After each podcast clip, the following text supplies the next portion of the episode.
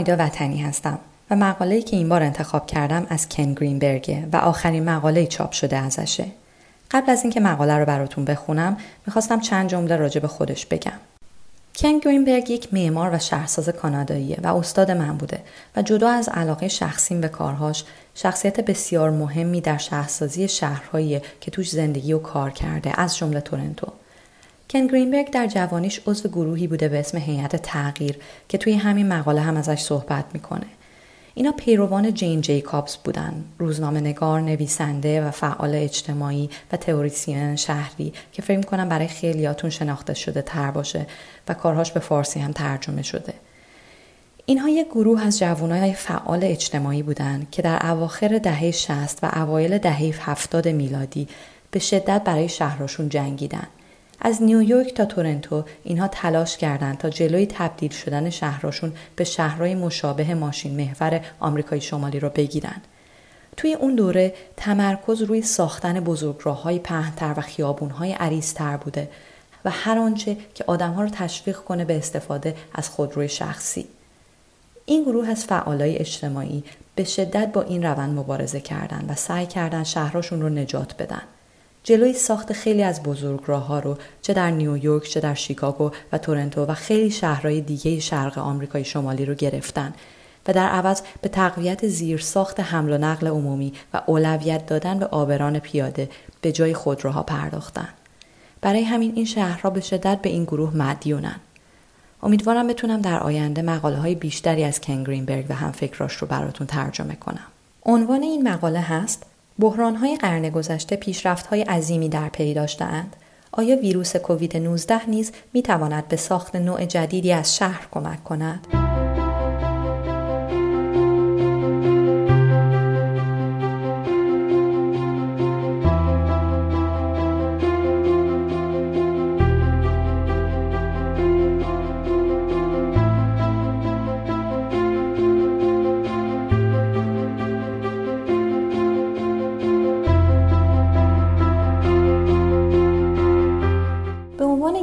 دانشجو من خیلی زود جذب زندگی سیاسی اجتماعی تورنتو شدم.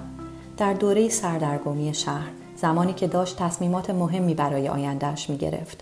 همان سالها من بخت این را داشتم تا با جین جیکابز آشنا شوم که بعدتر برایم دوستی فوقالعاده و استادی ارزشمند شد. در همان سالی که با فاصله چند ماه از هم هر دو به کانادا آمدیم و عضو گروهی شدیم به نام هیئت تغییر که اعضای برجسته‌ای در میان متفکرین و طراحان شهری داشت. من آنقدر حرفم را انتخاب نکردم که حرفم من را. در آن زمان شهر داشت دچار یک چرخش الگوی عمیق می‌شد. مشابه آنچه بعد از جنگ جهانی دوم برش رفته بود. زمانی که تحت تاثیر امکانات آزادی بخشی که اتومبیل فراهم کرده بود شاهد افسار گسیختگی شهرها و ماشینها بودیم. با تعریف جدیدی از یک زندگی آرمانی که اساسش بر پایه داشتن یک منبع لایتناهی از انرژی های ارزان قیمت بود. همچنان که داشت حقیقت این فرض متزلزل به آرامی برملا می‌شد خودم را عمیقا درگیر موضوع یافتم. من و جوانان مثل من با قدمهایمان رأی دادیم. مرکز شهر را با حضورمان پر کردیم. محله های قدیمی شهر را دوباره کشف کردیم و آنچه در رقابت با آرمان شهر آمریکایی آن دوره برای عرضه داشت. زندگی شهری را باز ساختیم. شهری که در آن برای خرید روزانه تا مغازه راه می رویم فرزندانمان را پیاده تا مدرسه می‌بریم با دوچرخه سر کار می رویم و از وسایل نقلیه عمومی استفاده می کنیم. آنچه من کم کم دریافتم این بود که شهرها از مهمترین و پیچیده ترین ساخته های بشرند. شهرهایی که به زودی 50 درصد از جمعیت زمین را در خود جای می دهند بوته آزمایشی هستند برای یافتن جواب سوالات و مشکلاتی که بدون شهرها اساساً حل نشدنی می بودند. شهرها این قابلیت را دارند که یاد بگیرند، وفق بیابند، تغییر شکل دهند و ابداع و نوآوری کنند. این فرض مهم اساس زندگی حرفه‌ای من در معماری و طراحی شهری شد. من در نهایت دو کتاب در این زمینه نوشتم. پیاده تا خانه در سال 2011 و تورنتو دوباره زاده می شود در 2019 که تجربه حرفه‌ای هم در تورنتو و شهرهای دیگر و فعالیت‌هایی هم در راستای ساختن فضاهای شهری جدید بر پایه توسعه پایدار اجتماعی و محیطی را دنبال می‌کرد. مسئله بسیار جدی است. تصمیمات ما تنها در مورد آداب زندگی روزمره ما نیست. مسئله نجات زمین است. سفینه‌ای که بر روی آن زندگی می کنیم. ما فرای دوگانگی دروغینی رانده شدیم که جایی که در آن زندگی می کردیم را از طبیعت جدا می کرد. و اگر تصمیم داشتیم برای همیشه آشیانه ایمان را خراب نکنیم به وضوح باید تغییرات عمیقی در نحوه زندگیمان شکل می‌دادیم. قبل از ماجرای همهگیری ویروس کووید ما داشتیم به پیشرفت هایی می رسیدیم. کند و نامتوازن اما به پیش می رفتیم. ولی ناگهان دنیا وارونه شد. تغییر جدیدی به سرعت به میدان آمد که همه تلاش های قبلی را به هاشیه راند.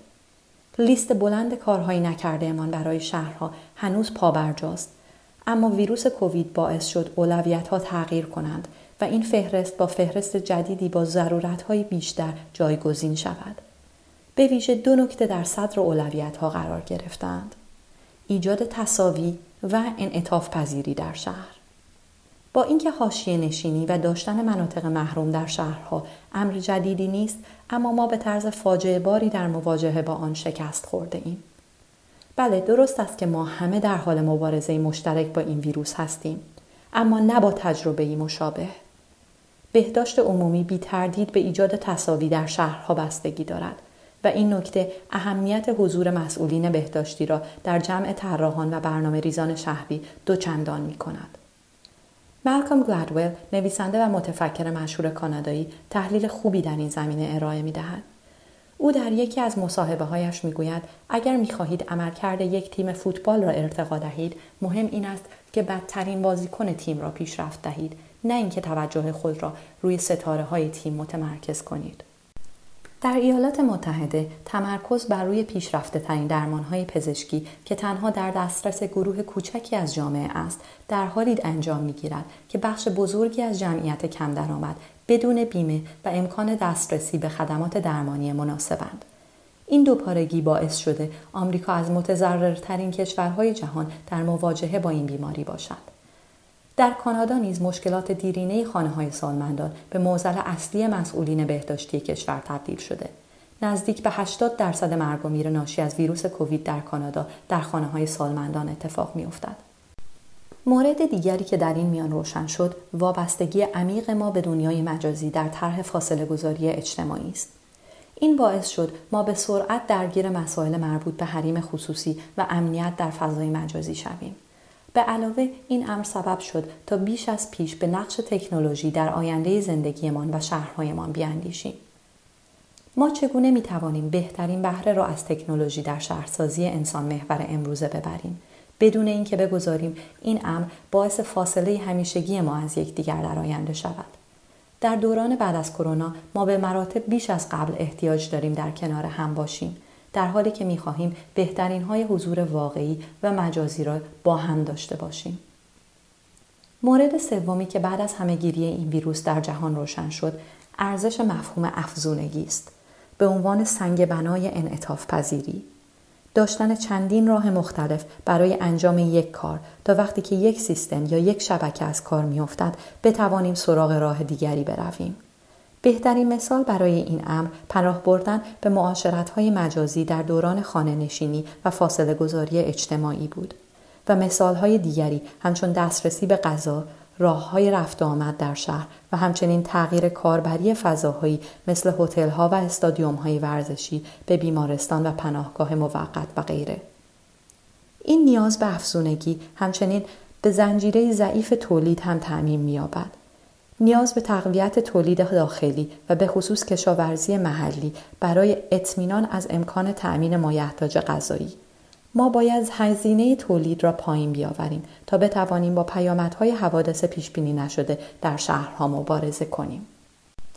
از سوی دیگر ما به سرعت به نقش مهم حکومتها در مواجهه با این بحران و نیاز به داشتن اطمینان به آنها پی بردیم. در این میان بحث سپردن کلیه امور به بخش خصوصی به طرز قابل ملاحظه‌ای کمرنگ شد. در عین حال قدرت جامعه شهری در امکان کمک به حکومتها و توانایی مهرافکنی در مقابل حراسافکنی به یک امر مهم در مبارزه با طبعات این مسئله تبدیل شد. شاید این به تعریف جدیدی از نقش جامعه شهری و چگونگی امکان استفاده از این نقش در آینده بیانجامد. در نهایت شاید این بحران ما را برای مقابله با چالش بزرگ عصر حاضر یعنی طبعات ناشی از تغییرات اقلیمی آماده کند. ما باید با این تجربه به مسابه یک مانور آزمایشی برای تلاشی جمعی در مقابله با بحرانهای آینده برخورد کنیم. در این میان این بحث قدیمی که آیا تراکم بالا در شهرها مضر است یا نه دوباره به کانون توجهات تبدیل شد اما بحث اساسی در این میان این است که تراکم شهری نباید با ازدهام بدون برنامه ریزی جمعیت در شهرها اشتباه گرفته شود که این باور غلط باعث عقبگرد از تمام تلاش هایی می شود که سالیان سال شهرسازان برای مقابله با تغییرات اقلیمی انجام داده اند.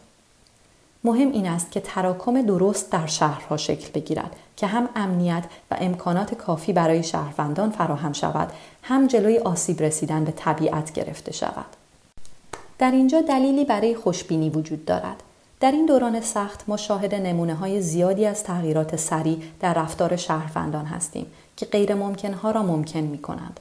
عادتهایشان را یک شبه تغییر می دهند و چیزهای جدید و بعضا غریب را انتخاب می کنند. آیا می توانیم با همین شتاب در دوران پسا کرونا به تغییر در رفتارمان ادامه دهیم؟ آیا می توانیم درس هایی را که در مواجهه با این بحران گرفتیم نوآورانه برای ساختن شهرهای بهتر و کارآمدتر به کار گیریم؟ بحران عظیم اقتصادی 2008 نگرش جدیدی را در کسب و کار و مواجهه با مقوله بیکاری به همراه آورد. بیماری های واگیردار اوایل قرن بیستم به کشف و تولید واکسن ها و سایر خدمات درمانی پیشرفته انجامید. آیا بحران فعلی هم می تواند نقطه عطفی در نگرش ما به شهرها باشد؟ آیا می توانیم از این فاجعه درس بگیریم و برابری را به شهرهایمان بازگردانیم؟ بیدفاعی طبقات محروم، عدم توجه به بهداشت عمومی و انزوای عمیق در دنیای مجازی نیاز به داشتن حکومتهایی کارآمد و قابل اطمینان احتیاج روزافزون به خدمات اجتماعی و قدرت گرفتن جامعه شهری همه و همه گویای نیاز بیش از پیش ما به ایجاد شهرهایی برابر، غنی و انعطاف پذیر است. برای تحقق این امر به همکاری و تلاشی بی سابقه امکان اشتراک گذاری منابع اطلاعات و شکلهای جدیدی از شراکت نیاز داریم. این ایده در مقیاس محله، شهر و مناطق بزرگتر شهری و هر آنجا که ما در آن اسکان داریم به کار می آید. به شهرسازان جوان می گویم که درست است که شما این بحران را برای تعریف آینده شغلی خود انتخاب نکرده اید. اما این بحران شما را انتخاب کرده است. شما مسئولید تا با علم و مهارت هایی که تاکنون آموخته اید به هم نوعان خود کمک کنید که در جایی بهتر زندگی کنند. این به معنای آن است که باید سوالات سخت بپرسید، از کارهای روزمره دست بردارید و از دایره امن خود بیرون بیایید. این باید دوره‌ای برای تلاش و همکاری مضاعف باشد. برای فائق آمدن به مشکلاتی که باعث شدند ما آنچه که می‌دانستیم باید انجام دهیم را انجام ندهیم. این دوره به ما نشان داد که چگونه همه چیز به چیزهای دیگر مرتبط است. ما به راه و رسم جدیدی نیاز داریم که دیگر تنها به ساختارهای فردی وابسته نیست.